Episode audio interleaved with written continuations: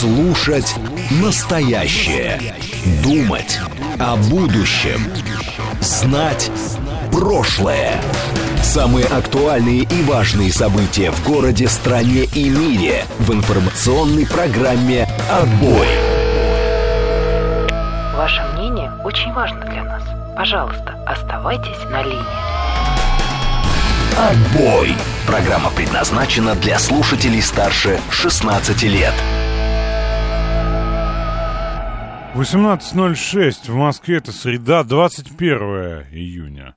Программа «Отбой» на радиостанции «Говорит Москва». Микрофон Александр Асафов. И я вам, а, собственно, напоминаю, что 21 июня а, показывает нам, что первый месяц лета почти закончился, к сожалению. Вот, но тем не менее, лета еще много впереди. Я надеюсь, что кто-то из нас, из нас с вами, хоть как-нибудь откроет этот купальный сезон – хоть как-то получит как, какие-то светлые эмоции не только от агрофитнеса на садово-приусадебных, да, но и в каком-то там понятном позитивном смысле отпусков, туризма, моря, может быть, горы, еще чего-нибудь. В общем, в этом смысле успеет, успеет от, ну, понять, что такое лето и зачем оно нужно, или вспомнить. Потому что я что-то вот так смотрю, да, кроме а, каких-то рабочих поездок, уж которые год одно и то же. Ладно, не суть. Есть мнение, да, что лет себе надо делать зимой, но в наше сложное время и так далее. У нас сегодня возобновляют подачу горячей воды после профилактики. Э, обещаю сегодня же открыть купальный сезон. Но мытье это не купание, в общем, да. Вперед, вперед в воду за ротавирусом, призывает всех 122 Ну, тоже, кстати, история такая. А, Пузатый Жожин считает, что лето нужно, чтобы неистово бухать под шашлыки. Да, честно говоря, я считаю, что нет. Ник пишет, что лето — это маленькая жизнь. Вообще считается, что весна — символ жизни. Вот, Геннадий, не буду зачитывать я эту печальную новость, которую вы пишете.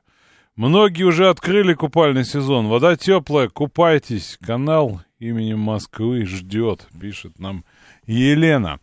Так, собственно, что? Э, что там по погоде по поводу купальных сезонов? Или нет? Сначала что я вам должен сказать?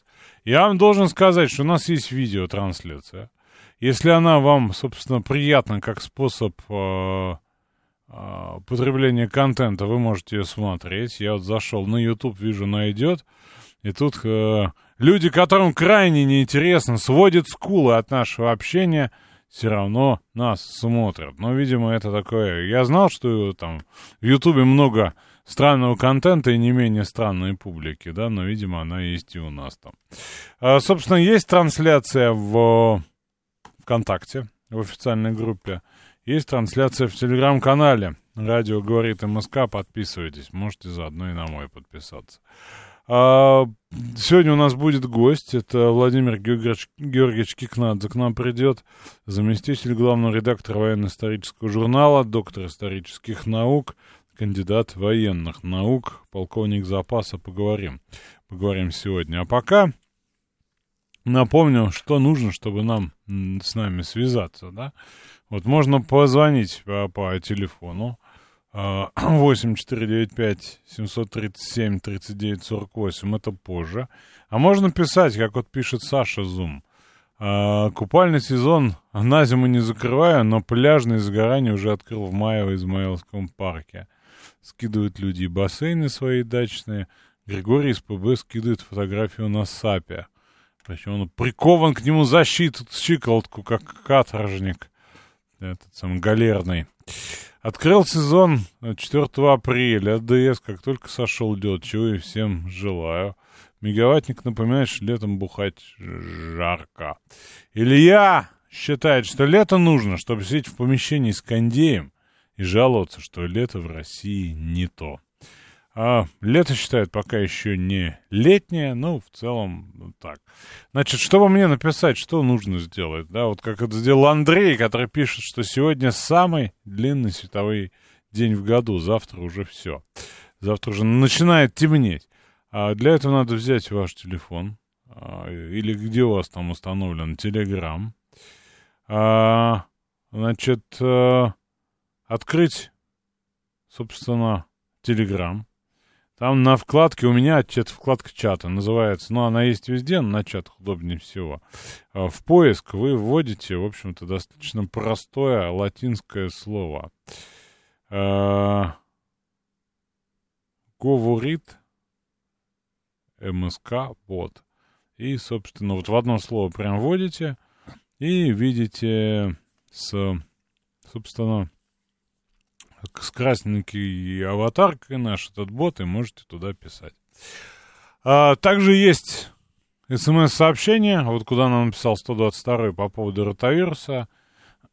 Можно вместе с ротавирусом текст э, послать по номеру плюс 7 925 4 восьмерки 94 и 8. Вот, тем не менее, в общем, лето это хорошо. Я не знаю, можно по-разному, конечно, гундеть на тему того, что он пролетает быстро, на тему того, что слишком жарко, на тему того, что недостаточно тепло, вот в теплых краях по-другому. Но в целом лето это хорошо. Это подъем, в том числе иммунитета и так далее. Хотя, как уточняет Мегасол, зима действительно близко. А Евгений Фили скидывает фотографию. Видимо, наслаждается он жизнью прямо сейчас на, на, берег, на берегу. На берегу. Не видно берег чего это. Очевидно, Москва-река, да. То, что 90% этого кадра занимает гигантская надкусанная шурма в Строгино. Вот, Строгино и шурма, он уточняет. Не знаю, честно говоря, да. Э, зачем такая смесь? Ну, ладно. А что нам по погоде? Что нам по погоде предлагают граждане-синоптики? В столице пришла летняя погода с небольшими колебаниями, считает Цыганков, э, начальник ситуационного центра Росгидромета. Завтра будет прохладнее, плюс 24-25, но потом плюс 27, плюс 29 в пятницу. С пятницы на субботу пройдет циклон. Небольшие осадки в пятницу, в ночь на воскресенье гроза. Позднякова а, говорит, что июль в целом ожидается теплее, чем обычно. А, в ночью 13-18, днем плюс 21-26. В начале и середине месяца до плюс 30, но вряд ли выше. В основном будет преобладать сой... солнечная, устойчивая антициклональная погода. Отдельные дни с дождями, кратковременные летние ли... ливни, именно ливни с грозами ведь за несколько дней должна вылиться почти месячная норма осадков, то есть почти 84 миллиметра. Вот, миллиметра. Вот, собственно, а, что я могу сказать? Честно говоря, я не очень верю. Вот я знаю, что будет тепло, а иногда не очень. Я знаю, что будут иногда дожди, но в целом должно быть все хорошо. И вот этот прогноз меня вполне устраивает. А вот эти туманные, иногда злобные, иногда негативные предсказания, честно говоря, меня не очень интересуют. Помидоры мне не сажать. А, на рыбалку я вряд ли поеду, поэтому, соответственно, все эти колебания меня не очень колебают. Алексей 7184 спрашивает, 22 июня завтра. Не подкинут ли наши партнеры нам какую-нибудь гадость? Да вы знаете, такими вопросами задаться бессмысленно обязательно. Обязательно подкинут. Обязательно подкинут, и обязательно они это сделают. Вопрос результативности. Доли, долетит, не долетит. А, еще там, ну, как бы я думаю, что будут. Я думаю, что будут с учетом всех тех попыток э, переписать историю, отнять у нас победу, обесценить участие нашего народа и нашей армии в Великой Отечественной, Второй мировой и так далее, обязательно будут. Вопрос, думаю, что это будет целый набор гадостей, и насколько как бы они до нас смогут дотянуться. Собственно, историческом, об исторической правде, да, об этом, о значении завтрашней даты, я вот хотел поговорить с Владимиром Георгиевичем, для того я его по позвал, поговорим. Кик, кик, э, как истократ, Господи Иисусе. Гондураса, это так зовут слушателя, спрашивает, что там с контрнаступом? Все контрнаступ? Вы знаете, нет. По-моему, господин Зеленский его сегодня перезагрузил, тот самый контрнаступ. Вот. И, собственно, сказал что-то что на, на вроде этого самого ролика, да, где они палец прикладывали. Очень мне понравилась картинка. Видели же этот ролик, да? Про там, где они идут так, а, там, мы никогда не скажем о контрнаступе, когда он начнется и так далее, да? А потом вот эту же фигню с этим а, накладывали наши интернет-юмористы на картинки с подбитыми леопардами. Очень смешно выходило. Вот, э, э, собственно, что сказал господин Зеленский? Контрнаступление развивается медленнее, чем хотелось бы. Вот. Э, некоторые люди считают, что это голливудский фильм и ожидают результатов прямо сейчас. Это не так. На кону жизни людей. Чтобы некоторые не хотели, включая попытки оказать на нас давление, при всем уважении мы будем продвигаться на поле боя так, как считаем нужным. А расшифруйте мне, пожалуйста, с этого самого нахрюка на русский политический язык. Потому что вот то, что он дальше говорит, очень интересно. Как бы далеко мы не продвинулись в нашем контрнаступлении, мы не согласимся на замороженный конфликт, потому что эта война — это бесперспективное развитие для Украины. А до этого он говорит, при всем уважении, внимание, да, при всем уважении мы будем продвигаться на, более, на поле боя так, как считаем нужным, включая попытки оказать на нас давление. А вы можете вот мне, с, как я уже попросил с нахрюка перевести на Э, понятный язык, уважение к кому, давление со стороны кого, медленный контрнаступ почему, а в чем он должен быть другим. Давайте попробуем предположить, кто давит на Зеленского и требует от него мгновенных успехов, а не сожженных леопардов и не перемолотых, э, собственно, штурмовиков. Кто, по вашему мнению? Попробуйте. А попробуйте сформулировать, мне очень интересно. Вы в эфире, слушаю вас, алло. Да, привет. Вы знаете, по всей видимости, есть какие-то действительно условия, у него в том числе и какие-то реперные точки, какие они должны выполнить, наверное, чтобы что-то еще там случалось. Поэтому он именно э, вот про этим условиям и тем... Хочешь F-16, людям, да. дойди хотя бы до Мелитополя. Ну, ну грубо. там трудно, какие-то, да, какие-то есть реперные точки. Поэтому он, он понимает, что, может быть, реперные точки придется изменить, куда-то перенести. И кто бы ему что ни советовал, он не будет, он не прекратит войну, будет воевать. Это. Но не, это, мне, это мне, явно... мне кажется, он ляпнул просто, потому что, ну, действительно, он говорит, слушай, мы тебе даем столько бабла, столько железа, да? Где успехи? Ты этот контрнаступ ну, обещал с конца февраля. И что? Ну, я... вообще, вообще, очень интересно, смотрите, способ какой. Он говорит, да, ему там говорят, а вы там не слишком ли много воруете? Он говорит, что бы вы ни говорили, мы войну не остановим. Не, он говорит, чтобы мы не будем добиваться того успеха, который вы хотите. Ну, я, ну это имеется в виду, ну смысл-то, нет, ну это услышал, ну смысл какой? А ему говорят, вы не слишком ли много воруете? Он говорит, да это не кино голливудское, чтобы все сразу случилось. А он говорит, мы, что бы вы как бы на нас не давили, мы войну не остановим. Ну, кстати, говоря... Как бы вы ни хотели, деньги вы нам все равно должны. Ну, это, это же вводится, как иначе-то, да. А, ну, на самом деле, какие есть элементы голливудского кино, да? Мне очень понравилось голливудское кино с господином Залужным. Уж извините, что мы про Хохлов в начале передачи не хотел этого делать. А, собственно, когда он типа в штабе, когда вокруг типа военные мужчины, когда они все там э, замечательно, тревожно вглядываются в какие-то бумаги, на стене висит листок на листке написано дата и время. Ну, то есть, э, настолько это, да? Смотрите, это точно, это точно сейчас происходит. Че бы не взять, не сделать, э, ну, большое интервью, если они все живы и целы, да? Или что Лысый Буданов, э, заикающийся, говорит, да, все нормально, это русня и фейки. То если с ним все нормально, нафига вы, вы, вы короткое видео, на котором его трясет, и, в общем, непонятно, он это не он, лысый, да, какой-то еще. Фотография в виде манекена с японцами. Японцы это при чем? Вы японцами доказываете, что с Буданом все окон на службе? Очень странно. Но тем не менее, да, видно, что в, в этом самом э, недатском, взятском королевстве что-то явно не так, раз, собственно, и главный и вымогатель, да, и все остальные, в общем, как-то это. Что-то не заладилось с контрнаступом. Собственно, если почитать западных экспертов, А, Мартин Силен пишет, действительно, с такими видосами вопросов еще больше. Вот, собственно, западные эксперты, я честно считаю, что вот они нас все-таки поддезинформируют, да, они нас все-таки это самое, да, чтобы вселить в нас вот те самые несбыточные там ожидания, надежды и так далее.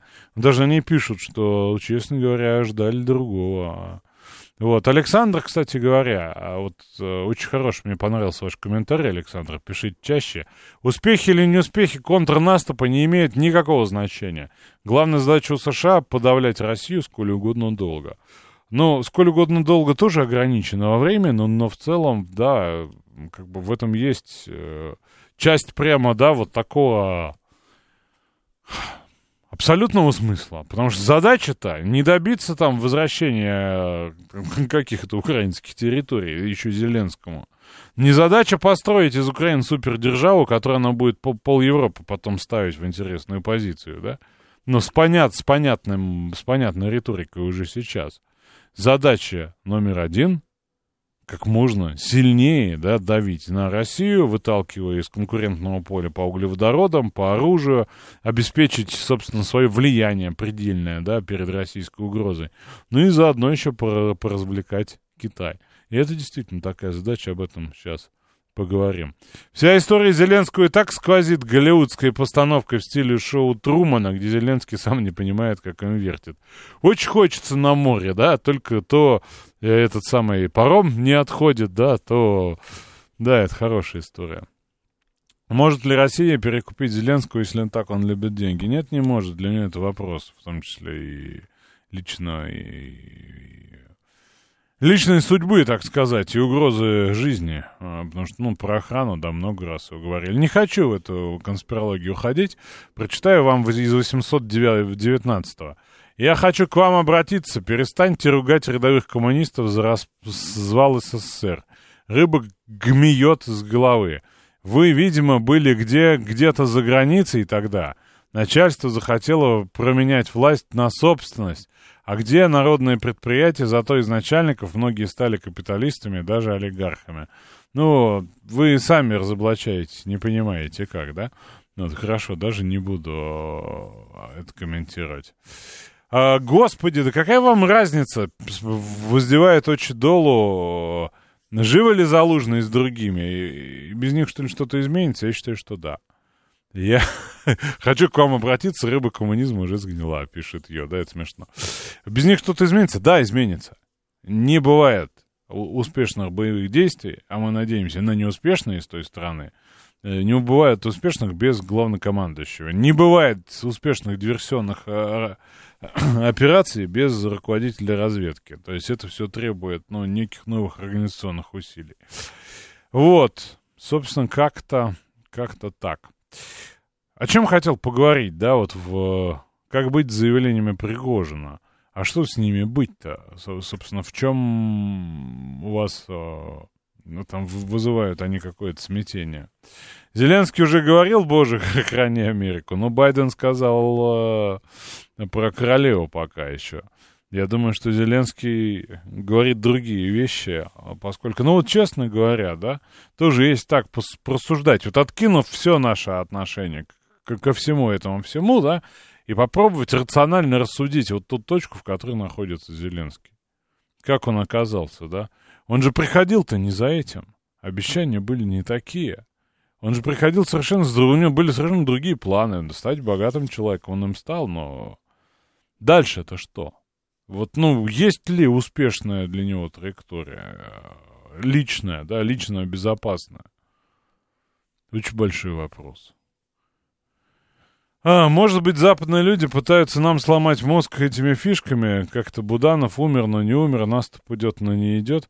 Ну, это же не только нам, они же и себе это ломают. То есть в, в этом смысле, да, мы живем в предположении, что у них успешная, слаженная стратегия на века, что они не могут ошибаться. Можем а, ошибаться только мы, на ноги себе наступать, э, предпринимать, совершать чудовищные ошибки. Это же только мы, а у них всегда все получается. У нас же вот эта вера в западное превосходство-то осталась, нам ее продавали столько лет вместе с джинсами, мы в нее худо-бедно э, веруем там где-то на подспудном уровне, что это мы, сиволапы, это у нас-то, вон, посмотрите, наши эти рязанские рожи, да чего они могут, там ого-го, какой-нибудь колонель, полковник, посмотрите, у него даже рожа приличная, у нас-то какие, да?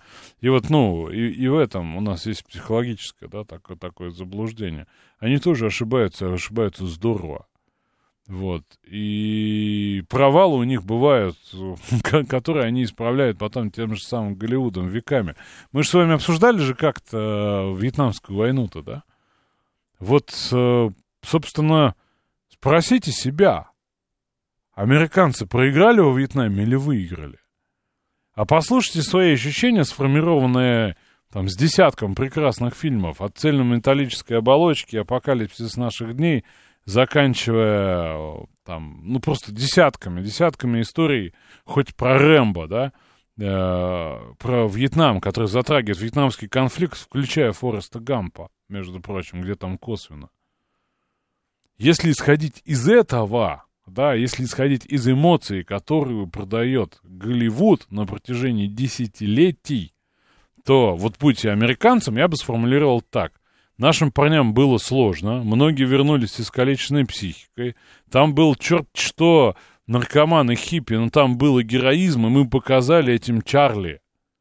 Да, конечно, были перегибы на местах агент Оранж и, э, как его самое, деревушка Сонгми. Но это были простые наши американские парни, как это, son of, son, neighborhood son, да, то есть э, по, с, сын соседей, да, по соседству, next door. А, и они проявили героизм и в целом, да, и в целом мы показали, мы отлично там выступили. И вот такая эмоция-то, она существует, она сформирована. Сколько лет они ее строили, да? А по сути-то, это колоссальная ошибка, и колоссальная, и никакие там придурки Макнамара не, не спасли, да? А, тоже интересна эта тема, как они мобилизацию тех, кого нельзя было мобилизовывать, а, объявили, да, вон, наши простые парни, негры и роднеки, да, пишет ее. Вот. И в этом смысле это же был чудовищный, это чуд, чудовищное было, было поражение, как они бежали из Сайгона-то, да? Вот. И можно, конечно, с точки зрения там больших исторических процессов вычерчивать, да, что, да, проиграли, но выиграли, да, мы тут нам наваляли там и так далее, но в целом мы победили, но по сути это медийное, да, медийное политологическое объяснение грандиозного провала. Грандиозного провала. Вот. И то, что в долгосрочной политической позиции они выиграли, нет, это не так. Нет, это не так. Ей, ей, как говорил Задорнов, пишет Шурик, на главного героя падает нефтяная э, вышка и немного его царапает. Это он про Голливуд. Вот. Как-то, как-то так, да, как-то так. Поговорим, кстати говоря, а, после выпуска новостей и про, и про наши, про наши позиции, про наши взгляды набралось, набралось фактуры, которые стоит обсудить на тему того, кто выиграет, кто проиграет. А, давайте новости послушаем и продолжим. Слушать настоящее. Думать о будущем. Знать прошлое. Самые актуальные и важные события в городе, стране и мире в информационной программе «Отбой». 18.36 в Москве, среда, 21 июня. Программа отбойной радиостанции говорит Москва. И вот Ларек Марек напоминает, да, у нас память с вами. А, а из Афгана-то как они дернули, это тоже, да, сложно назвать успешным успехом. Вот, а, что еще? По этому вопросу хочу вам рассказать. А, смотрите, давно хотел поговорить, и вот тут, э, собственно, много было на эту тему рассуждений, суждений, заявлений, но тут люди умные вступили в достаточно там серьезную полемику. Вот сегодня Владимир Владимирович, да, сообщил нам, что Россия продолжит развитие ядерной триады. Это является залогом э, военной безопасности страны и мировой стабильности. Уже около половины частей соединения РВСН оснащены новейшими комплексами ЯРС. Проводится перевооружение войск на современные ракетные системы с гиперзвуковой частью, боевой частью «Авангард». В ближайшее время на боевое дежурство заступят первые пусковые установки комплекса «Сармат» с новой тяжелой ракетой. Ядерная тригада, стратегическое вооружение. Собственно, о какой э, комиссии... О, господи, не, не, не комиссия. О, о чем речь? О чем речь? А, собственно, некоторое время назад, назад доктор исторических наук Э, почетный председатель Президиума Совета по внешней оборонной политике господин Караганов опубликовал статью, которая вызвала массу обсуждений не только в экспертном сообществе, но и на Западе. Да? Вот, ну я с вами хотел поговорить. Это вот такая, знаете, расстановка точек над жахнем, не жахнем. Полетит Сармат на Запад или не полетит? Что там с, с боевой частью комплексов Ярс, да? Собственно, о чем пишет господин Карганов? Э, статья называется, э, там, из заголовка, что называется, все понятно. Тяжкое, но необходимое решение. Он, собственно, а Карганов, да, это, ну, известный человек с большим опытом, там, опытом десятилетий. Собственно, в статье он размышляет о вероятности, а точнее, необходимости применения России тактического ядерного э, считая, что это убережет э, э, человечество от глобальной катастрофы. Что вот, э, по его мнению, столкновение с Западом не завершится и частичной или сокрушительной победой на Украине. Вот, собственно, ситуация усугубляется, по его мнению, тем, стратегическим паразитизмом он это называет. Люди за 75 лет относительного спокойствия, относительного мира забыли, что такое ужасы войны. И перестали и бояться даже ядерного оружия. Мы с вами несколько раз про страх говорили, да? Ну, который я испытывал, например, в босоногом детстве. И он считает, что страх от эскалации... Э- нужно устанавливать, иначе человечество без страха обречено.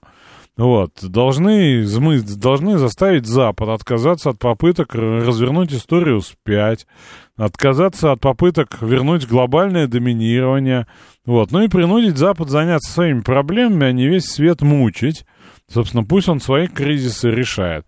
А для этого он должен понять, что мы готовы шлепнуть упреждающим ударом возмездие за все его прошлые и нынешние делишки и агрессии, для того, чтобы остановить то самое медленное сползание к термоядерной войне глобальной. Вот, и, собственно, ядерного ответа от США не будет, если мы правильно шлепнем по собственно, в его понимании это Польша, насколько я понимаю, да? Вот, если правильно построить стратегию устрашения и даже применения, то риск ответного ядерного, да любого другого удара можно свести к минимуму. Только если в Белом доме засядет безумец, который ненавидит Америку, тогда Америка э, в защиту, условно, в защиту европейцев пожертвует э, условным Бостоном ради условной Познане. Вот, и, собственно, мы, мы не слушали предупреждение о том, что расширение НАТО приведет к войне, пытались оттянуть, договориться, и цена нерешительности нам теперь вот стоит украинского конфликта. Такой сценарий повторять нельзя. Они, если они не отступят, что надо делать? В общем, надо лупить. Надо лупить, чтобы привести в чувство потерявших разум. Вот. Э, но он оговаривается, что даже наши друзья этого не поддержат. Вот у него позиция такая, что если бы я был э, китайцам. Я бы не хотел слишком скорого и решительного прекращения конфликта, потому что это оттягивает сил США и дает на, накапливать силы мне, китайцу. Собственно, это вызвало в том числе и выход нескольких содержательных статей. Вот я поэтому хотел с вами поговорить. Сейчас я, собственно, закончу, да, и перейдем к телефонному обсуждению. Господин Тимофеев, Э, написал статью, что э, ну, стоит об этом подумать, несмотря на, на тем, то, какие мотивы за этой статьей стоят. В конце концов, ядерное оружие не шутки. Это вопрос не просто там глобальных изменений или сломов э, там политической обстановки, а возможном конце всего и вся для всех. То есть всего мира для всех.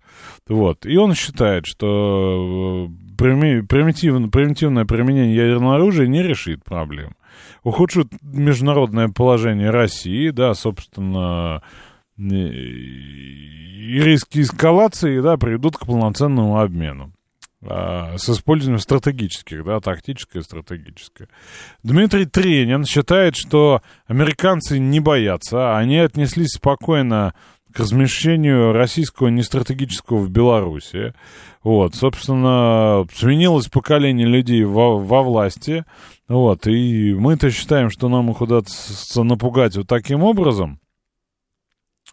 Вот, но мы видим, что вот украинский конфликт, он, собственно, про эскалацию, да, что они эскалации это не боятся. Начинали с джавелинов, вот, и заканчивая там вот обещаниями про F-16.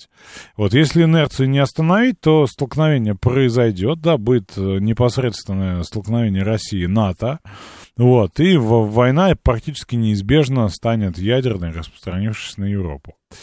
Федор, Федор Лукьянов, да, сообщает, что его мнение, что эта логика уже была применима наша, в декабре 2021 года мы выдвинули требования альтернативного характера по долгосрочным гарантиям безопасности, пригрозив в случае чего военно-техническими мерами. Помните, да, такое? Вот. Не привело к готовности вступить в дискуссию о наших озабоченностях, обеспокоенностях. Эффект как раз-таки оказался, а, собственно, обратным и что вот при помощи нагнетания угрозы терминальной, да, можно восстановить систему взаимо каких-то приемлемых правил, правил есть, э, ну, некое заблуждение, да. Вот. И, собственно, вот пример показывает, что это не привел, похожие методы не привели ни к чему, но привели к обратному, да. Вот, и институт сдерживания, как и другие институты прошлого века, находится в определенном кризисе, да. Вот. И игра в ядерной гляделке, как он это называет, это весьма азартное мероприятие, но если одна из сторон срывается, чистый урон э, превзойдет вообще для всех любые гипотетические выгоды. Вот. Стоит опять же так, также напомнить, что последнее общее ядерное испытание случилось в 90-м году наше. Вот, собственно, ставлю на дискуссию вопрос. С кем вы, мастера радиоэфира? С Карагановым или с э, скептиками? Или с Тимофеем, который считает, что так ни в коем случае не надо делать, потому что, ну, собственно, цеп цепочка дальнейших событий приведет э, к финалу для всех. А, так. Григорий СПБ, я не буду зачитывать ваш комментарий по Карагану, это его личное физиологическое дело. Люди забыли, как выглядит ядерный гриб, пару испытаний на новой земле, и мозги станут на место. Дело не в страхе американцев, а в их тупости. Украины все не кончится.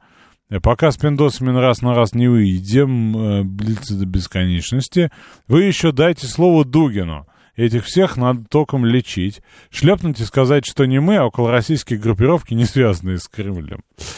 Михаил, вы в эфире, слушаю вас. Алло. Да, здрасте, Александр. Здрасте. Ну вот как вы учили в некоторых своих, так сказать, комментариях к моим словам, куда это адресован, так сказать, месседж господина Караганова? Господин Караганов, так сказать, 40 лет в бизнесе. В теме. Да, в теме в этой, да, в этой теме всевозможной. Да. Он не занимал, кстати, никаких там очень таких видных постов. Он все время был на уровне каких-то, так сказать, экспертов, членов каких-то комиссий, комитетов там и так далее, и так далее. Но не было его, так сказать, э, на той должности, за, после подписи которой, так сказать, э, что-то происходит. Это я так. Вот. Ну, нас тоже сложно в этом обвинить, поэтому мы, что называется, занимаемся досужими рассуждениями, как он. мы, мы равноправны Но... в этом ключе. Да, да, да, и нам проще, нам проще. Говорим, как, так сказать, условно говоря, там вот как бабушки на лавочке. Абсолютно. Значит, э, я все-таки на стороне позиции Лукьянова и на стороне позиции Тимофеева по одной простой причине. Потому что, так сказать, э, человек сам не понимает, что он предлагает, потому что, так сказать, слово «возмездие» – ключевое слово. Немезида. Немезис, да. Да. Оно, э, как бы, как это правильно сказать, оно должно быть за что-то. То есть получается так, что, так сказать, у нас что, пока не за что э, возмездие устраивать. То есть это человек, который пишет... Не, в том смысле, он что, вот, вот 40 лет он пишет, вот он считает, что за 40 лет да. накопилось на пару возмездий уже. Накопилось на много возмездий, да? Ну, так сказать, вы знаете, это, в общем-то... То есть сказать, давно пора, его логика... Ну, то есть сейчас мы вообще пора, обязаны да, жахнуть, а так вообще давно да. пора. А так вообще давно пора. Ну, что сказать, печально, что, так сказать, занимающий какие-то такие высокие позиции человек, э, так сказать, говорит вот, так сказать, в таких категориях. Вы знаете, Значит, ну, это же в целом, ну, вот я в этом, честно говоря, ничего дурного не вижу, потому что у них есть какой-нибудь Киссинджер, да? Вот он же в, ну, в, наш, в нашу сторону определенные там сложные реляции допускает. Ну, не только Киссинджер, там я с десяток назову похожих. А у нас есть Караганов, который им щекочет вот так, что пора бы... Вот я правильно, правильно, я и начал с того, что, так сказать, вот вы, э, так сказать, как, да, давайте проанализируем, кому мы, так сказать, значит, э, кому адресован этот месседж. Я думаю, что этот месседж адресован никакой не Америке. Значит, более того, эта статья у него вышла, так сказать, по моим э, подсчетам, недельки, наверное, две-три назад я ее читал. Вот. То есть она не совсем, не первой свежести, это уже сырок. Вот, значит, э, соответственно, так сказать, это уже То есть вы, чего... вы говорите, вот эта ложка была дорога какому-то конкретному обеду, да? Во-первых, могла быть дорога какому-то конкретному обеду, который называется, например, контрнаст. Или питерский форум. Или Питерский форум, да. Во-вторых, так сказать, это могло, так сказать, э, звучать в аспекте э, попугать Европу. Попугать Европу. Потому что Америку попугать... Э, Вы знаете, ну, извините, что перебиваю, мне да. один пассаж из Тимофеева очень понравился, я хотел бы его отдельно обсудить. Смотрите, он пишет, uh-huh. вот в логике условного Караганова, давайте не будем обижать человека, да. будем называть его условно. Мы его не обижаем вообще. Вот, на, нам противостоит гей-ропа, да? Вот. Ну, наверное. Вот, ну, условная да. гей-ропа со всеми этими ЛГБТ-friendly и так далее. А, и в Штатах тоже сплошные извращенцы, которые, собственно, гей-прайдами ходят против Великой Россиюшки, да? Вот. И, и он же убедительно доказывает, что в целом наши основные сейчас оппоненты в Штатах, которые нам неприятно делают в риторике и законопроектах, это республиканцы. А оплот всего антироссийского Польши очень консервативное общество, где за ЛГБТ-friendly можно по кумполу получить. Он примерно Не так, просто так по комполу получить, а получить по комполу сразу и легко. Вот, ну и плюс нет абортов, нет пропаганды ЛГБТ, и вот этого всего там нет. Вот, и в этом смысле, что мы, когда их маркируем как каких-то сверхпедерастов, да, которые, собственно, и живут идеей все, все человечество превратить в, в это самое, мы и делаем ошибку. Против нас но, собственно, носители иных, ну, как, каких-то воззрений, иных идей, но ценностей-то очень похожих. И поэтому выводить это в противостояние мировоззренческое, что вот есть мы, такие все прекрасные и так далее, а есть какие-то жалкие а, педерасты с трясущимся стариком во главе, это в целом неправильно. Против нас работает военная машина. И военная машина будет принимать рациональное решение, которое приведут, собственно, к уничтожению. Ну, Александр, вот э, эта позиция, она более, э, скажем так, э, логична. Потому Но что, она прагматична, когда... как минимум. Она да. прагматична, и второе, она технологична. Дело все в том, что когда человек рассказывает про применение определенных видов оружия, ну, на экскурсию-то, по крайней мере, неплохо бы съездить, так сказать, туда, откуда его можно применить. И посмотреть, так сказать, какой процесс принятия решений по такому решению. И поэтому, так сказать, я рассуждаю таким образом, что, ну, во-первых, нельзя ни в коем случае никогда называть, так сказать, никаких адресатов получения такого вот народно-хозяйственного груза. Это первое. Второе, так сказать, нельзя никогда ну, он же тоже, о... как мы обсуждаем условного Карагана, вот он условную Польшу обсуждает.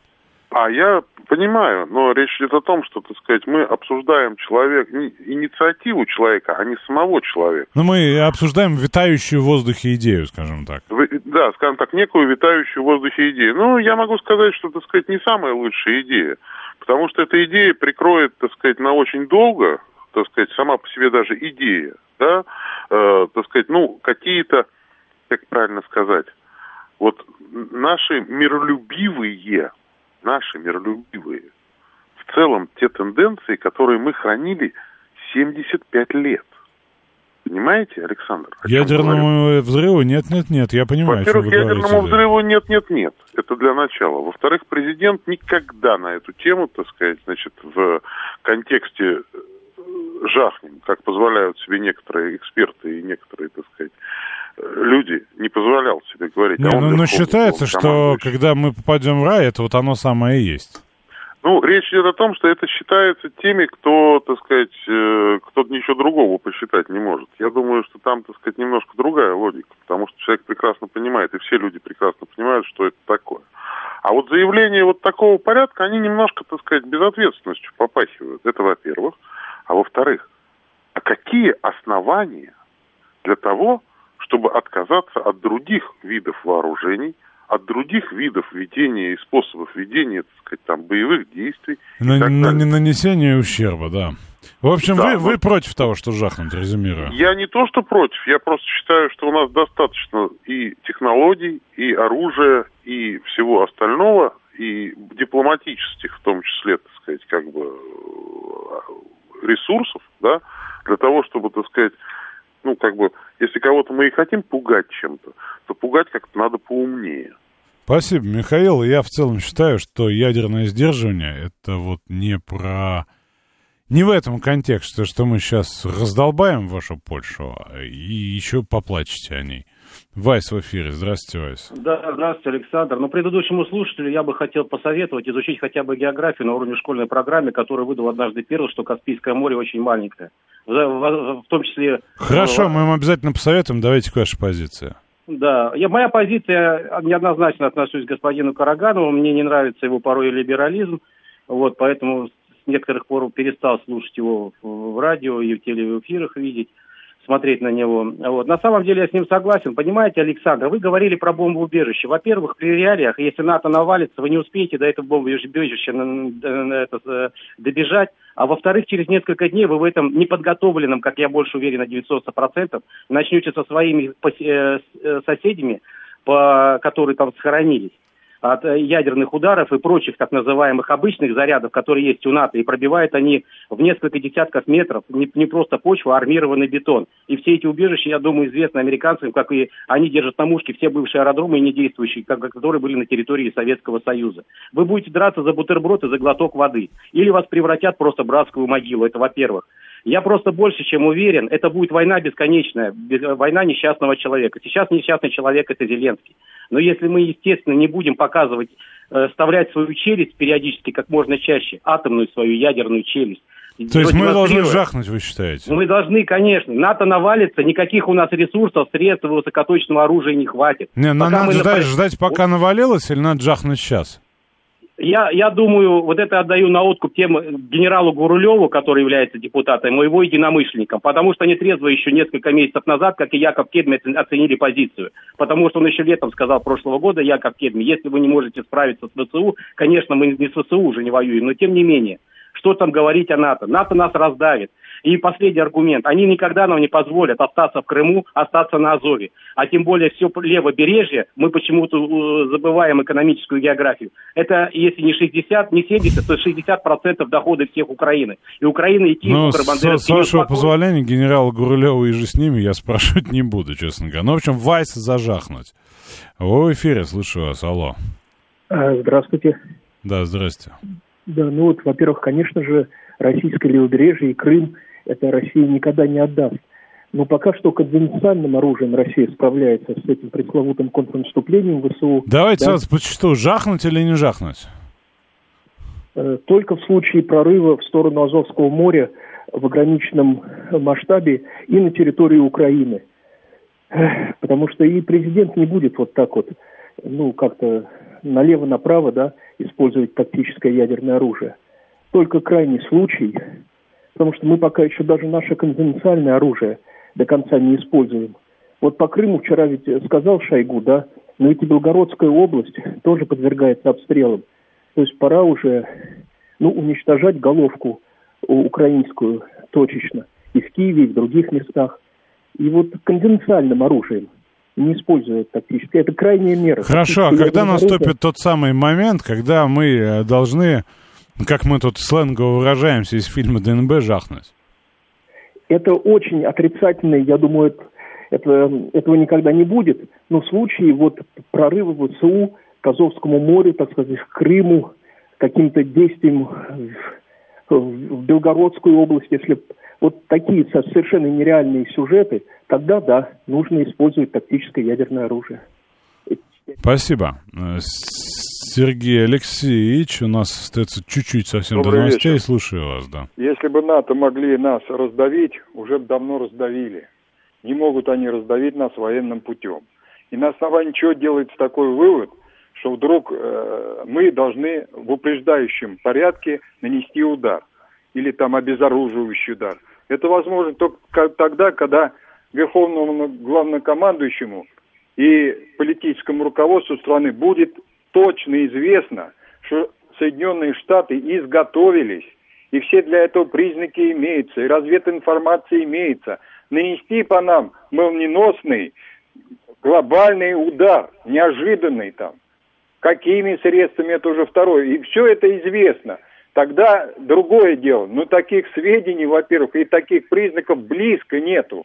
Мы опережаем американцам по всем средствам нападения, по всем.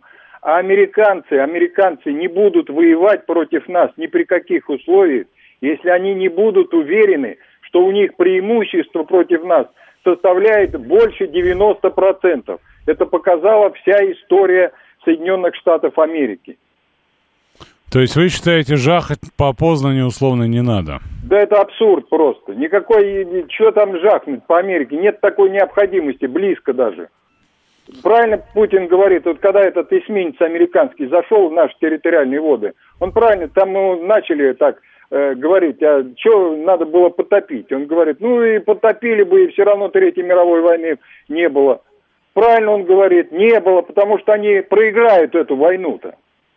Ну, мне кажется, Сергей Алексеевич, что у этой э, Третьей мировой войны, с вашего позволения, победителей не будет вообще. Если она будет ограничена, так сказать, мирового радиуса, то, понятное дело, мы это обсуждали, как-то победит третий, да? То есть вот в, против... в втором противостоянии, вернее, даже не в противостоянии, а в такой сложной схеме Россия, Китай, США, да, выиграет третий, который присоединится к коллегам позднее. Новости сейчас. Слушать настоящее. Думать о будущем. Знать прошлое. Самые актуальные и важные события в городе, стране и мире в информационной программе «Отбой». Ваше мнение очень важно для нас. Пожалуйста, оставайтесь на линии. «Отбой». Программа предназначена для слушателей старше 16 лет. 19.07 в Москве, это среда, 21 июня. Впрочем, вы уже в курсе, мы с вами уже битый час это обсуждаем, и не только это. И как я вам, собственно, анонсировал в нашей передаче, в программе «Отбой» на радиостанции «Говорит Москва», сегодня гость. Это Владимир Георгиевич Кикнадзе, заместитель главного редактора военно-исторического журнала, доктор исторических наук, кандидат военных наук, доцент, полковник запаса, член-корреспондент Российской Академии ракетных и артиллерийских наук.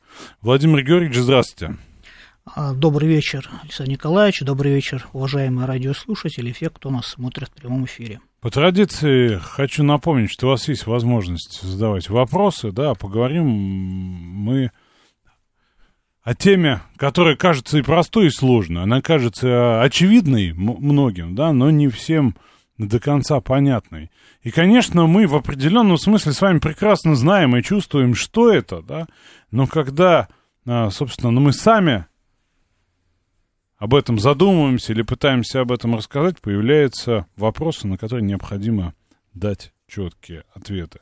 Владимир Георгиевич, смотрите, вот э, пройдет в, в этом году, э, сегодня, э, акция «Свеча памяти». Она пройдет в 15 раз, уже 15 лет это проходит.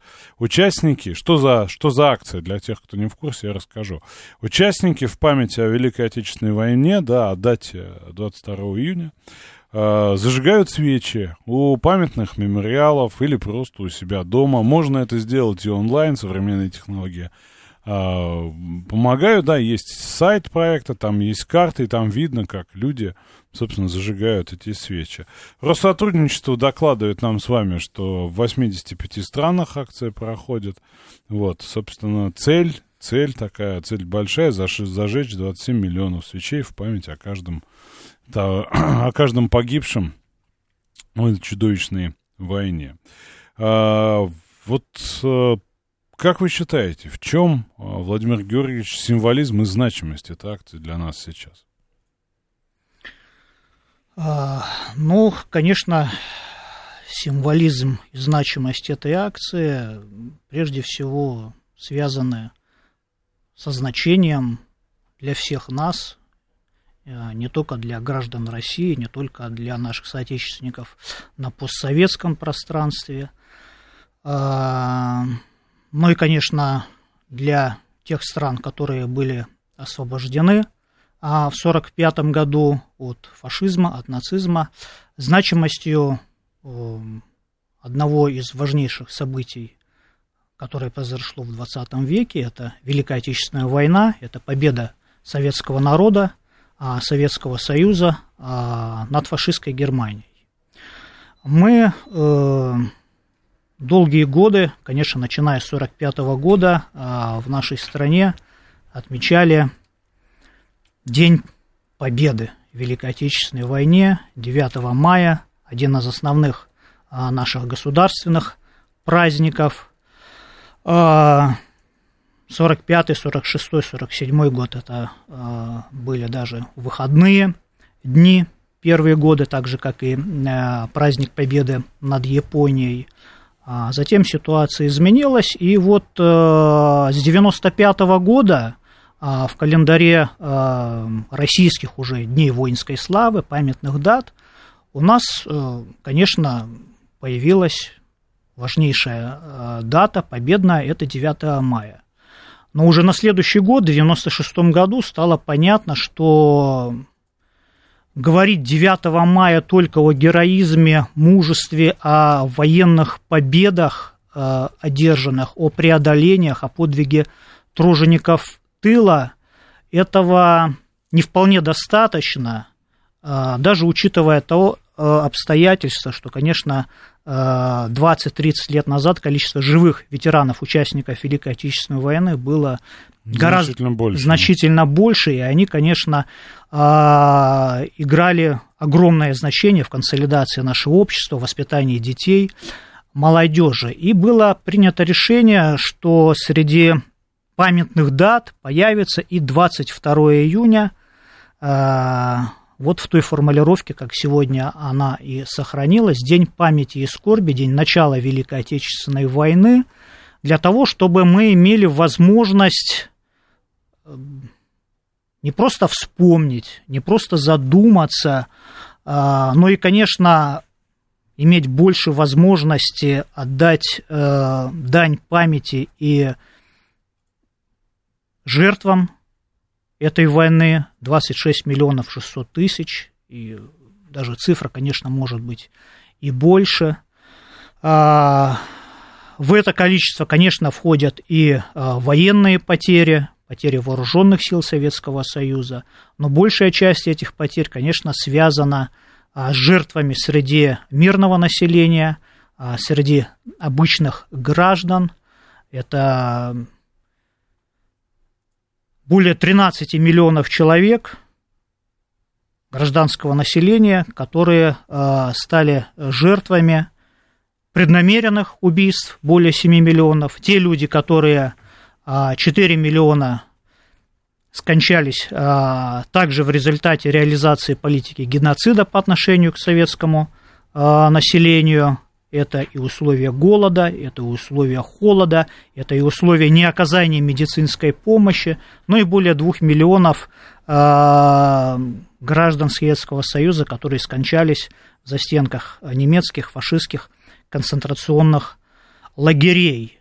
Э, поэтому э, объединение нашего общества, оно невозможно э, без понимания а, тех решений, которые в 1941-1945 году а, принимал для себя каждый житель нашей страны, решение о самоотверженном труде, решение о героическом подвиге, а, либо становился жертвой геноцида, поскольку был ребенком, поскольку был просто женщиной, стариком э, и не имел оружия в руках. Ну вот смотрите, да, э, если, что называется, да, попробовать рассуждать обывательски, уж простите мне такую слабость, то вот у людей же, смотрите, сейчас столько лет прошло. Это было очень давно, да, это там для массы людей, да, они даже не встречали живых э, очевидцев, да, этим событиям.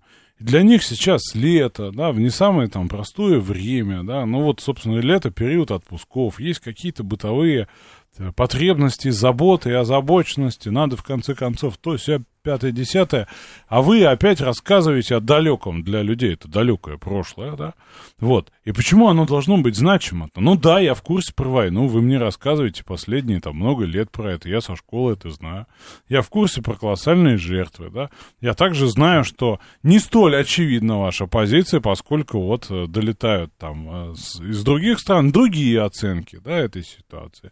Вот, я для себя, честно говоря, да, я вот себя в этом не вижу, да, у меня вот задача, там, работа отработал, футбол посмотрел, не знаю, показываю сейчас футбол или нет, я не очень увлекаюсь, да. Ну, то есть занялся какой-то такой своей обыденной жизнью, пошел, в конце концов, погулял.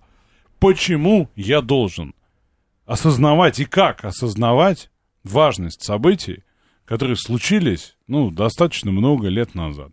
Я же не думаю так о жертвах наполеоновского вторжения, да, 17 языков, или сколько их там было, да? Я же не 5 э, апреля не вспоминаю о псковичах, которые стояли в, на Начудском озере, да, в Ледовом побоище. Почему здесь как-то особенно должно быть у меня? Ну вот, э, соответственно, обывательская такая картинка. Ну, если э, говорить совсем, ну, начнем, попробуем, точнее, э, по нарастающей, сам, сам, самых низов. Ну, прежде всего, наверное, потому что, в отличие от тех войн вооруженных конфликтов, которые вы перечислили, а, Великая Отечественная война а, все-таки отождествляется и имеет какую-то связь практически в каждой российской семье.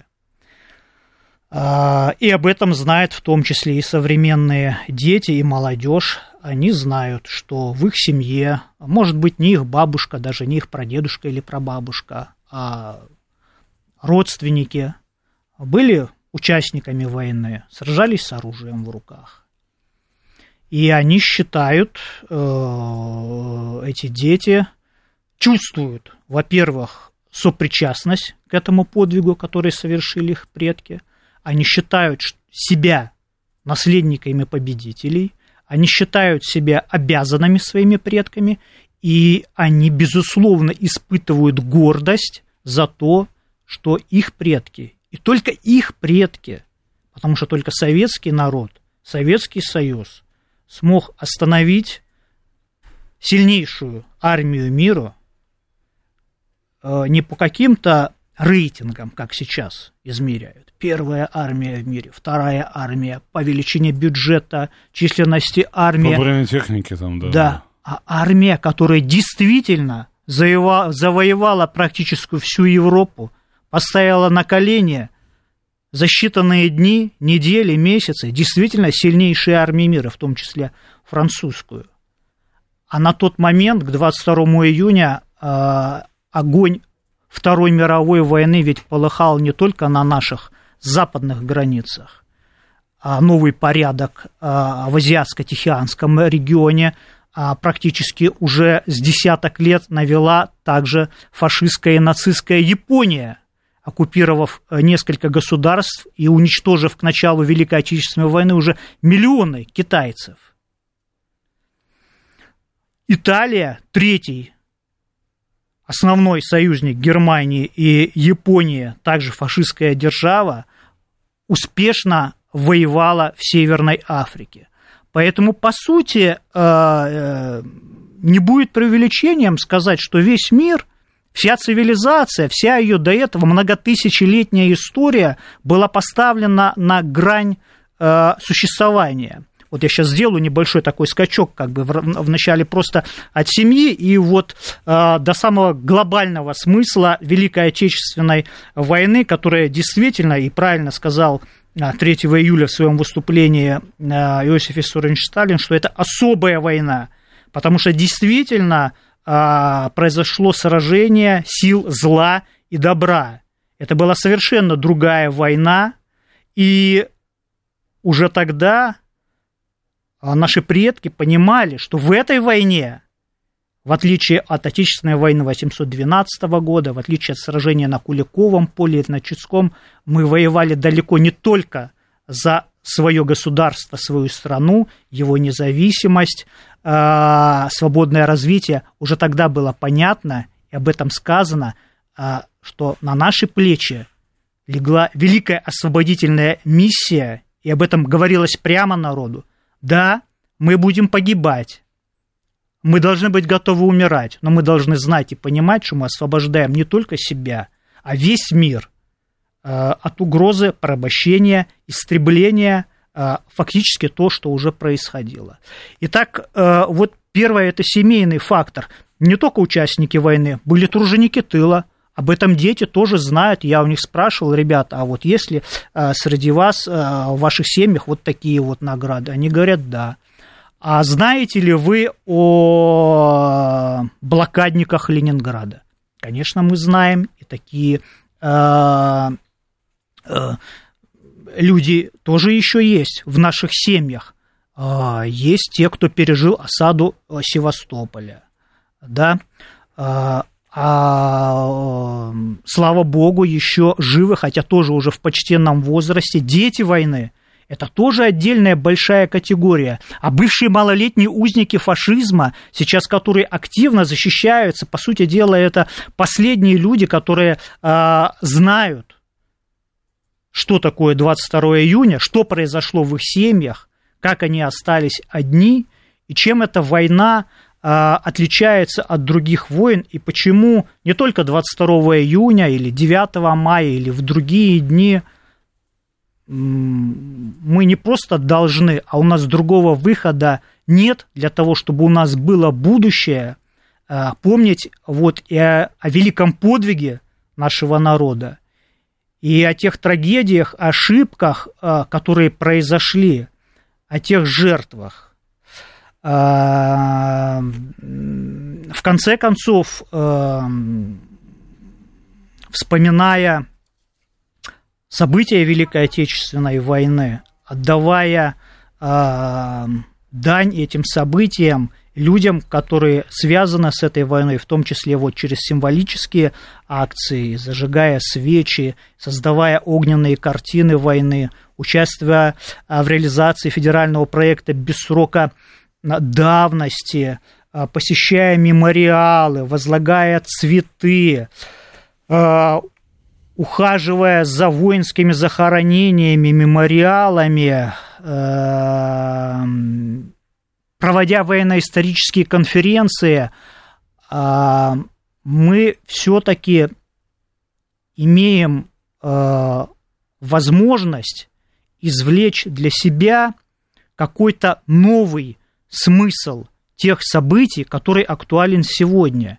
Ведь участники войны, которые живы сегодня, а, вот, например, Степан Андреевич Тюшкевич, участник войны, а, на 106-м году своей жизни издал вот такую книгу под названием «Поворот всемирной истории. Опыт Великой Победы над фашизмом». А, вот, и не случайно такое название, он историк, философ, он действительно обосновал, что победа в Великой Отечественной войне – это действительно поворот всемирной истории. Так вот, он говорит э, на своем уже опыте после 1945 года, что каждое поколение могло находить для себя новые смыслы в тех событиях, которые важны для сегодняшнего дня. И есть сугубо практические вещи, а, о, котором, о которых нам говорят сегодняшние события, а, события, которые начались в 2014 году, а может быть и даже раньше, это геноцид русского народа на Донбассе, это специальная военная операция. А, мы сегодня, сравнивая эти события, сопоставляя Э, ища не, э, не только исторические параллели, но и преемственность, мы можем более точно для себя определить э, по моей предыдущей специальности, как это говорится, разведывательные признаки нацизма, неонацизма, фашизма. Что происходит в обществах, что происходит в умах людей, когда они постепенно... Кстати говоря, извините, что перебиваю, важная мысль. А, вот те самые нацистские банды, да, mm. которые на Украине завелись-то задолго до событий 2014 года, да, я вот помню, как они разминались, да, там, как же они назывались-то, ну, запамятовал, ну вот были там и в 90-е они mm-hmm. были, да, а, все эти УНАУНСО и прочие, да, запрещенные они начинали с э, избиения ветеранов. Да. То есть для них это было первым, э, ну, первым таким инициацией, что ли, да, если так можно сказать. Да, они били сразу по самому сильному звену, да, по, по стержню, вот это, которое, то, что нас связывало, конечно, с этими событиями, это по ветеранам, да, лишая их возможности участвовать э, в акциях, памяти и 9 мая прежде всего, и 22 июня, затем запрещая им носить награды, связанные с Великой Отечественной войной, якобы аргументируя это, что это э, символика тоталитарного государства, тоталитарного режима, который вместе с фашистской Германией развязал Вторую мировую войну. Ну и сегодня мы видим, до чего дошло. Что... Ну вот у меня вопрос в связи с этим следующий. Смотрите, да, по сути историческая память у нас должна быть единая. Потому что Украина потеряла, ну, если мы берем это как отдельную там территорию, да, люди, жившие на территории УССР, да, потеряли тоже очень много своих родных и близких. Много из них участвовало в Великой Отечественной войне, много из них э, там так или иначе семьи пострадали. И у них, по идее, да, должна быть единая историческая память с нами, точно такая же, да, вот, э, с такими же там важными символами и прочее. Почему мы видим то, что мы видим? Почему мы видим нацистские марши? Почему мы видим пантеон из Коновальцев, э, там, Шухевичей, Бендеры и, и прочих, да? Что же случилось? В какой момент, вот, собственно, начался процесс деформации? Потому что у нас 96-й год, указ 857 Ельцина, да, угу. о Дне памяти и скорби, а у них 2000 год Кучма подписал, да? То есть базовые обстоятельства были одинаковые. Что же произошло? Что же произошло по дороге-то? Я почему это спрашиваю, почему это важно? Хотя мы скоро на новости уйдем, я надеюсь, вот начнем, да? Потому что можно понять, почему это важно для нас. То есть это вот такой, такая последовательность. Как вы считаете, в какой момент там что-то сломалось? Ну, действительно, конечно, Украина, да, понесла большие потери э, в годы Великой Отечественной войны, и э, но я не соглашусь с тем, что базовые условия а, были одинаковые. Все-таки а, русофобия или украинский национализм, он все-таки а, появился задолго и до начала Великой Отечественной войны, и Второй мировой войны, и, собственно, он достаточно сильно уже проявился в годы Первой мировой войны. Поэтому здесь, конечно, а, стартовые позиции с точки зрения Российской Федерации и современной Украины, они уже а, были разные. Ну, то есть, и... можно сказать, что там был, ну, некий там изъян вот этот, да? Это Но ты... можно сказать, и у нас было много чего. Согласен. И у нас там вспоминают черную сотню, Согласен. условно говоря, да? Согласен. Но э, это явление, конечно, э, этот фактор, точнее, он э, получил на Украине э, поддержку серьезную, прежде всего, со стороны внешних сил. Э, на это обстоятельство э, не просто было обращено внимание, а это обстоятельство а, возможность развязывания братоубийственной войны между... Было возведено высший приоритет. Числе. Да, это было одним основных приоритетов нанесения стратегического поражения и Советскому Союзу, и Российской Федерации сегодня, создание таких условий а, войны а, между русскими, но а, якобы между украинцами и русскими. И моска, москалями. Да. Москалями, да. А, хотя понятно, что на Украине практически такая же э, ненависть ко всем другим, кого они называют чужаками, а чужаки это, это, это все те, кто не, не, не рожден, не говорит, ну и так далее и тому подобное. Вот в эту тему как бы углубляться не будем, но в общем понятно, что внешними силами, противниками Э, той э, идеи, э, которая исповедуется Россией, русским миром, русским народом, она была взята, сильно раскручивалась внешними силами. Продолжим после выпуска новостей и задам очень важный вопрос. Слушать настоящее. Думать о будущем. Знать прошлое. Самые актуальные и важные события в городе, стране и мире в информационной программе «Отбой». Знать прошлое, да, это один из элементов нашей с вами заставки, который, я напомню, мы с вами изобрели и изготовили совместно.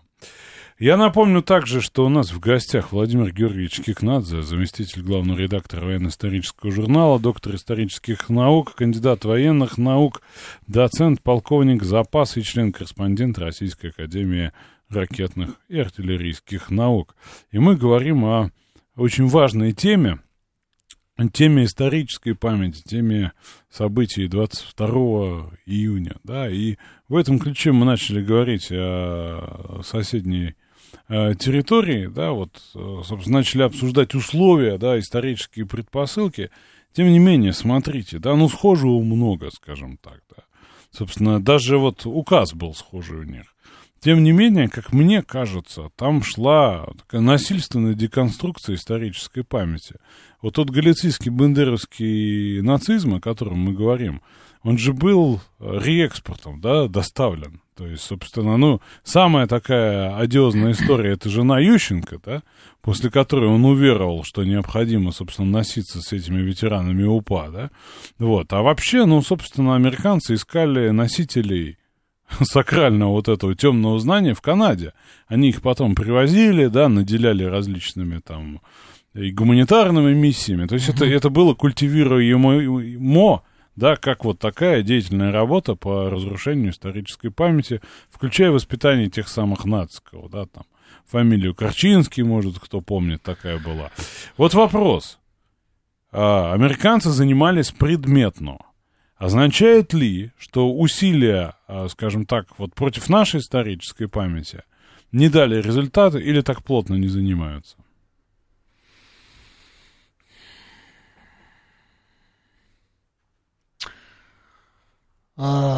Занимались, конечно, плотно и продолжают заниматься. Я думаю, дальше будет еще. Я напомню пару высказываний, чтобы вот не казалось, что мы не помним. Угу. Пили Баварская угу. было, помните? Пили бы Баварская, да, угу. такая была обсуждаемая угу. тоже цитата, да?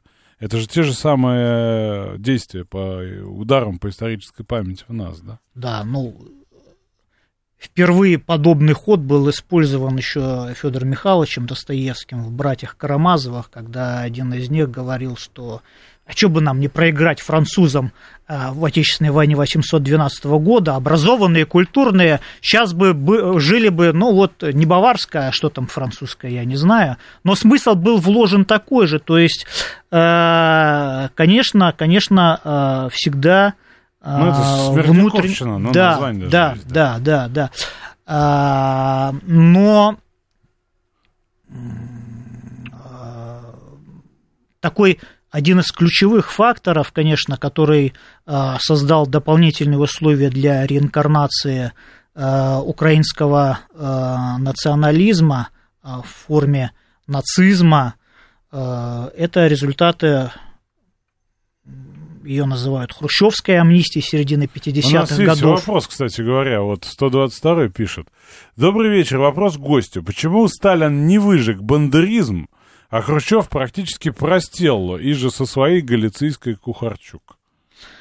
Да, а, Сталин, конечно, все делал э, для того, чтобы э, ликвидировать э, бандеровщину на Украине, в том числе создавая условия и для, ну, как бы,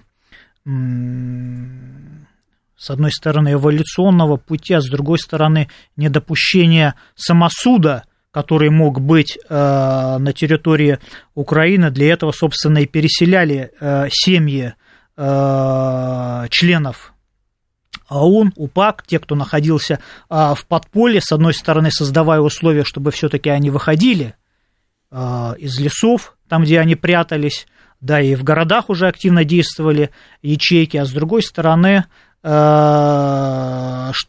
не было самосуда по отношению членов, к членам семей, их, их семей, да.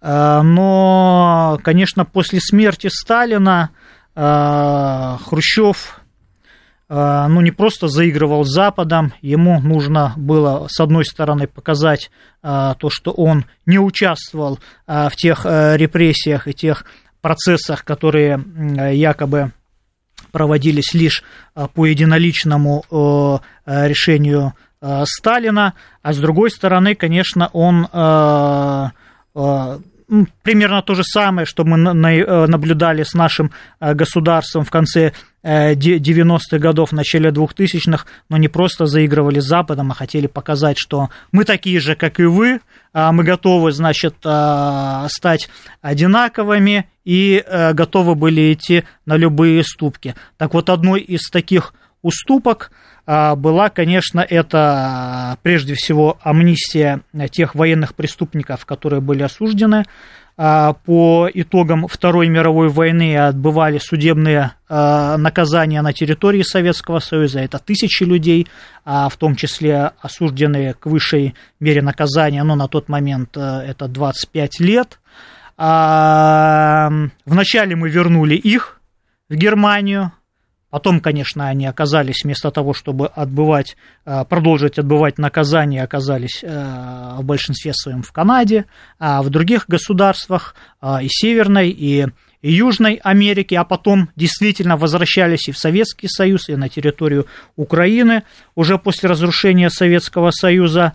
Ну и отдельная история, конечно, это реабилитация пособников нацистов, которые осуществляли преступления – которые были признаны такими э, решением Нюрнбергского трибунала, это все, кто э, состояли членами АУН, УПА, участвовали в этих организациях, они военные преступники, они оказались на свободе и вернулись в свои населенные пункты, села, города, вернулись в свои семьи, вернулись на работу. Да, вначале они не имели возможности работать а, в государственных организациях, но потом, когда все больше и больше раскручивалась история с десталинизацией, и они уже а, были не просто якобы, так сказать, а, незаконно осуждены и просто вышли досрочно отбыв сроки своих наказаний, но они оказались борцами за свободу, они оказались борцами со сталинизмом, борцами с тоталитаризмом, и это совершенно уже другая история. И а, то, что мы увидели в 1989 году, когда это еще Советский Союз, но а, возрождаются эти организации на территории а, Украины, Э, христи- христианско-демократический союз как-то, то есть тогда уже это уже оборачивалось в такую обертку демократических ценностей и создается первый полевой лагерь имени э, Романа Шухевича, потом Степана Бандеры, то есть детей уже в 89 году летом а, начинают в этих пионерских лагерях осуществлять в том числе их военизированную подготовку, и именно из них вот а, уже а, в начале 2000-х годов Э, собственно, и формировались, и появлялись те лидеры незаконных а, вооруженных формирований, которые являются запрещенными сегодня в Российской Федерации, которые, собственно, и осуществляли э, геноцид русскоязычного населения э, и на территории Донбасса, и зажгли, и жгли людей в Одессе, и этот список, к сожалению, можно продолжать. И тогда на это закрыли глаза – не только советские власти на, территории Украины, но и, э, как мы сегодня говорим, федеральная власть, власти Советского Союза, потому что уже тогда в руководстве, конечно, были э, сильны, имели сильные позиции тех людей, э, которые свой личный эгоизм сделали выше общегосударственных ценностей, сохранения государства, его истории, стремились путем э, стремления к разрушению государства и получению э, вот, отдельных удельных княжеств в виде Украины, Белоруссии, прибалтийских государств, а под видом вот этих вот народных фронтов, а они ведь создавались не только в Прибалтике. Такие народные фронты были и в Беларуси, и Украине, и на территории Российской Федерации, и в Москве. Действовали такие организации, которые под видом борьбы за демократические ценности, ценности Запада, ценности цивилизации европейской якобы, по сути дела, а, просто хотели стать отдельными хозяевами и строить свой, а, ну не мир, а, наверное, мирок а, вот используя вот эти вот грязные технологии, а, я не, не знаю, задумывались о том, а, к чему в итоге это приведет, заигрывание вот с этими силами зла, силами действительно имеющую в себе внутреннюю дьявольскую и энергию и силу, во что это в итоге а, разольется и как это будет использовано сегодня. И поэтому, конечно, отвечая на ваш вопрос, заданный в начале нашего эфира, вот понимание то, как происходили эти процессы, э, генезис, э, в том числе вот процессов последних 30 лет на территории Украины, как происходило вот это, э, сегодня часто звучит это слово зомбирование людей, да, по сути дела, лишение их э, самосознания, возможности критического мышления, ну, объективной... формирование иной идентичности, по сути-то. Ну, не просто идентичности, а то, что люди готовы ради чего-то, якобы своей свободы, убивать других людей. Это, это же страшные вещи. Это, то есть, люди Э, по сути, превращались в зверей. Все то же самое, что произошло Э, с вермахтом, ядро, которое составляли люди в возрасте от 20 до 27 лет, а если мы отмотаем э, ленту на 33-34 год, мы поймем, что этим людям тогда с приходом фашизма к власти в Германии э, было 12-15 лет, то есть это 5-6 класс, и мы сегодня действительно, вот обратите внимание, Сергей Сергеевич, неоднократно министр просвещения говорил, к сожалению, мы сосредотачивая внимание на 10-11 классе, классе упускаем из виду, что эту работу по историческому просвещению, воспитанию, мировоззрению, основное усилие должно быть направлено вот на этот возраст. А дети, э, вот общение с ними показывает, что большинство из них говорит, что чем раньше, тем лучше. Они поддерживают идею исторического просвещения с начальной школы. Они считают, что воспитание любви к родине, именно воспитание, не обучение на э, уважение к истории, на уважение к подвигу предкам, на уважение к нашим символам, флагу, гербу, гимну, э, другим символам воинской славы. Нужно действительно начинать с детского сада. Ну, и... вот вопрос. Мы обычно, да, так вот, э, обобщая, да, очень э, плохо думаем о молодежи, да, и мы говорим, что детей интересуют только мультики, больше ничего.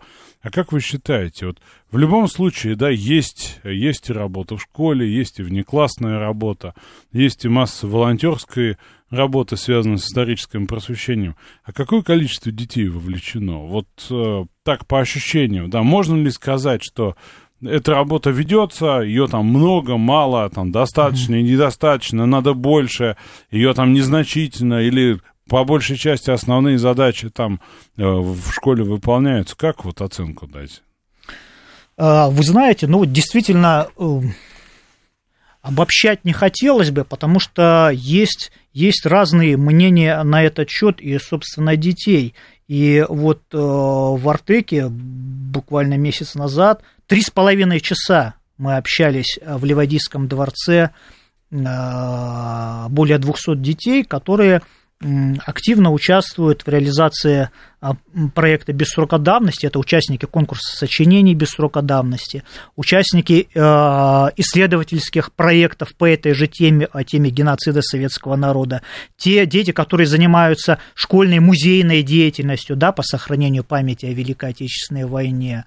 А когда мы говорили о том, э, сколько таких мероприятий проводится, достаточно ли их, может быть, их наоборот много, и когда заниматься историческим просвещением, а, а, набрались смелость некоторые дети, в том числе и сказать о том, что, ну вот раньше, чем 14 лет, нам не стоит заниматься такой работой, изучать эту тематику. Были дети, которые сказали, что вообще не надо нас, так сказать, учить родину любить, учите нас логике, э, навыкам критического мышления, э, хотя дальнейшая сказать, дискуссия и наш разговор показал, что, ну, собственно, именно история а, а, один из немногих предметов и наук, которые, помимо всего прочего, имеет такие функции, как мировоззренческая функция, воспитательная функция, формирование навыков критического мышления. Но о чем говорят дети?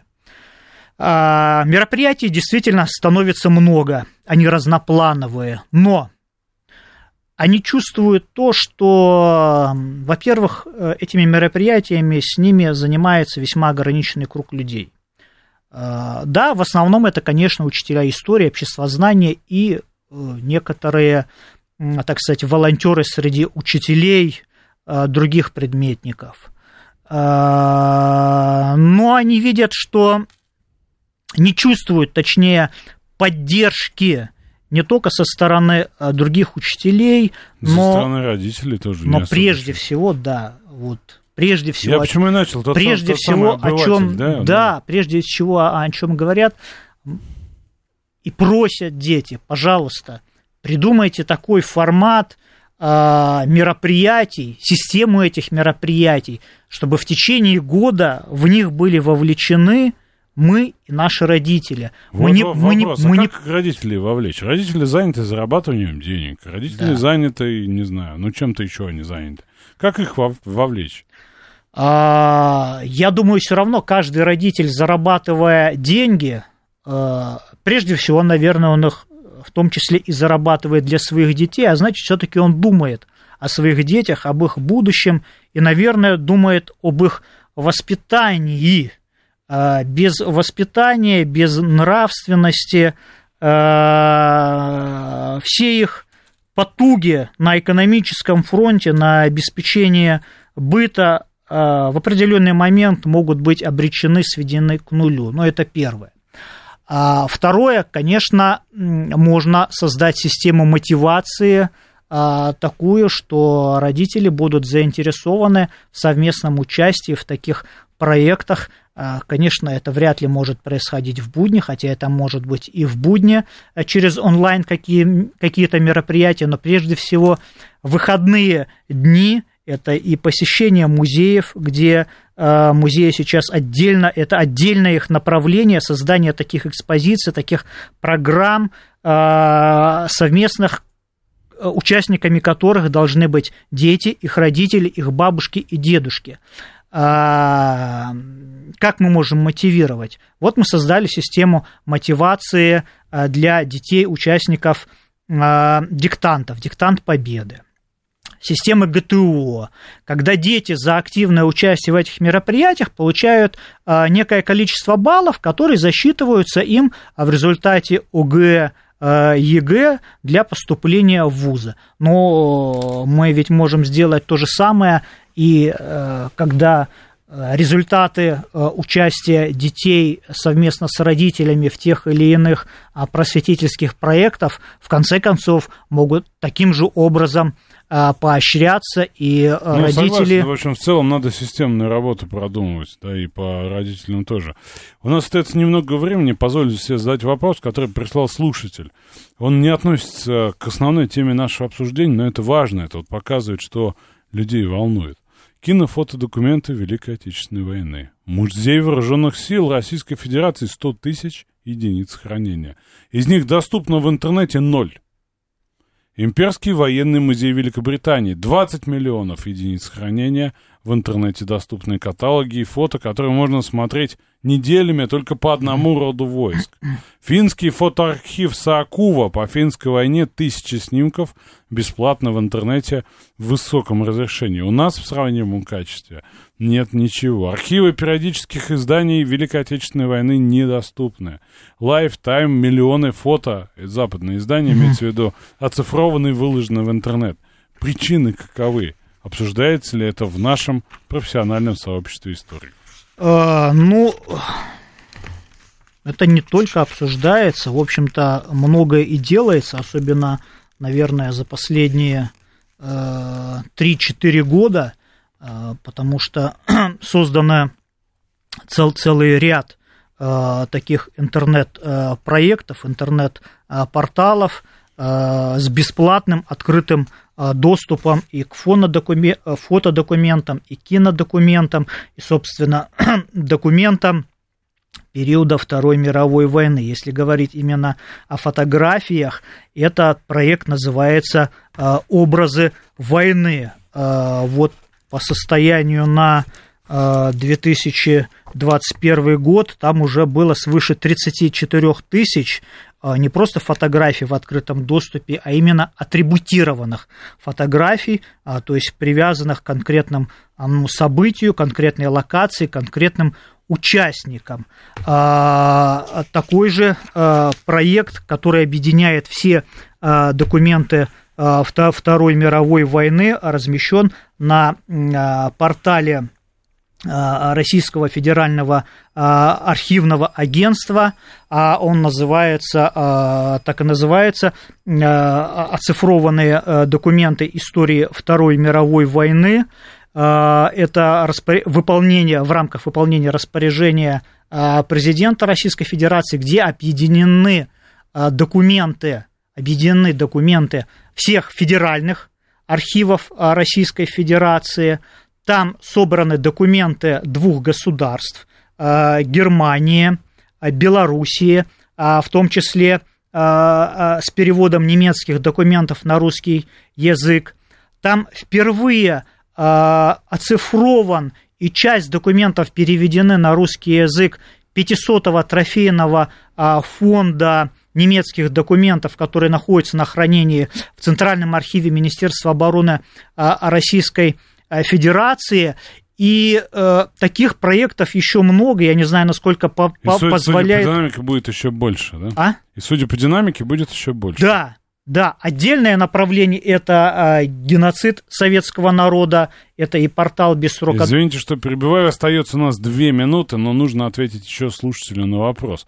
И вопрос на самом деле не праздный, как может показаться, да, хотя он эмоционален. А можно оставить в покое родителей, чтобы школа сама этим занималась? Нас воспитала школа без участия родителей. Я до сих пор пою гимн СССР.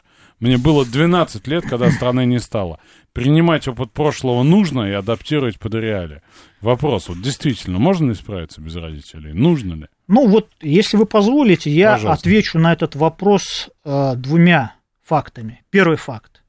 С чего началось э, превращение людей школьников в Германии а, в тех людей, которые пришли и убивали миллионы наших предков. С того, что в школе были ликвидированы родительские комитеты, советы, комитеты, родительские да. комитеты. родители были полностью отстранены от процесса воспитания и влияния на своих детей. Первое. Второе. Я зачитаю... У нас 30 секунд буквально. Да. коротенько. Вот Степан Андреевич Тюшкевич, о котором э, я сегодня уже говорил, 105 лет. Мы с раннего детства... Нас было 6 детей. Мы с раннего детства были приучены уважать интересы каждого. И, конечно же, как в любой многодетной семье, к труду и к тому, что нужно всегда поддерживать друг друга. Никакая школа, никакой педагог не заменит семью и воспитание ребенка в своей семье. Мы обязательно продолжим этот разговор. Владимир Георгиевич, спасибо, что пришли. До новых встреч.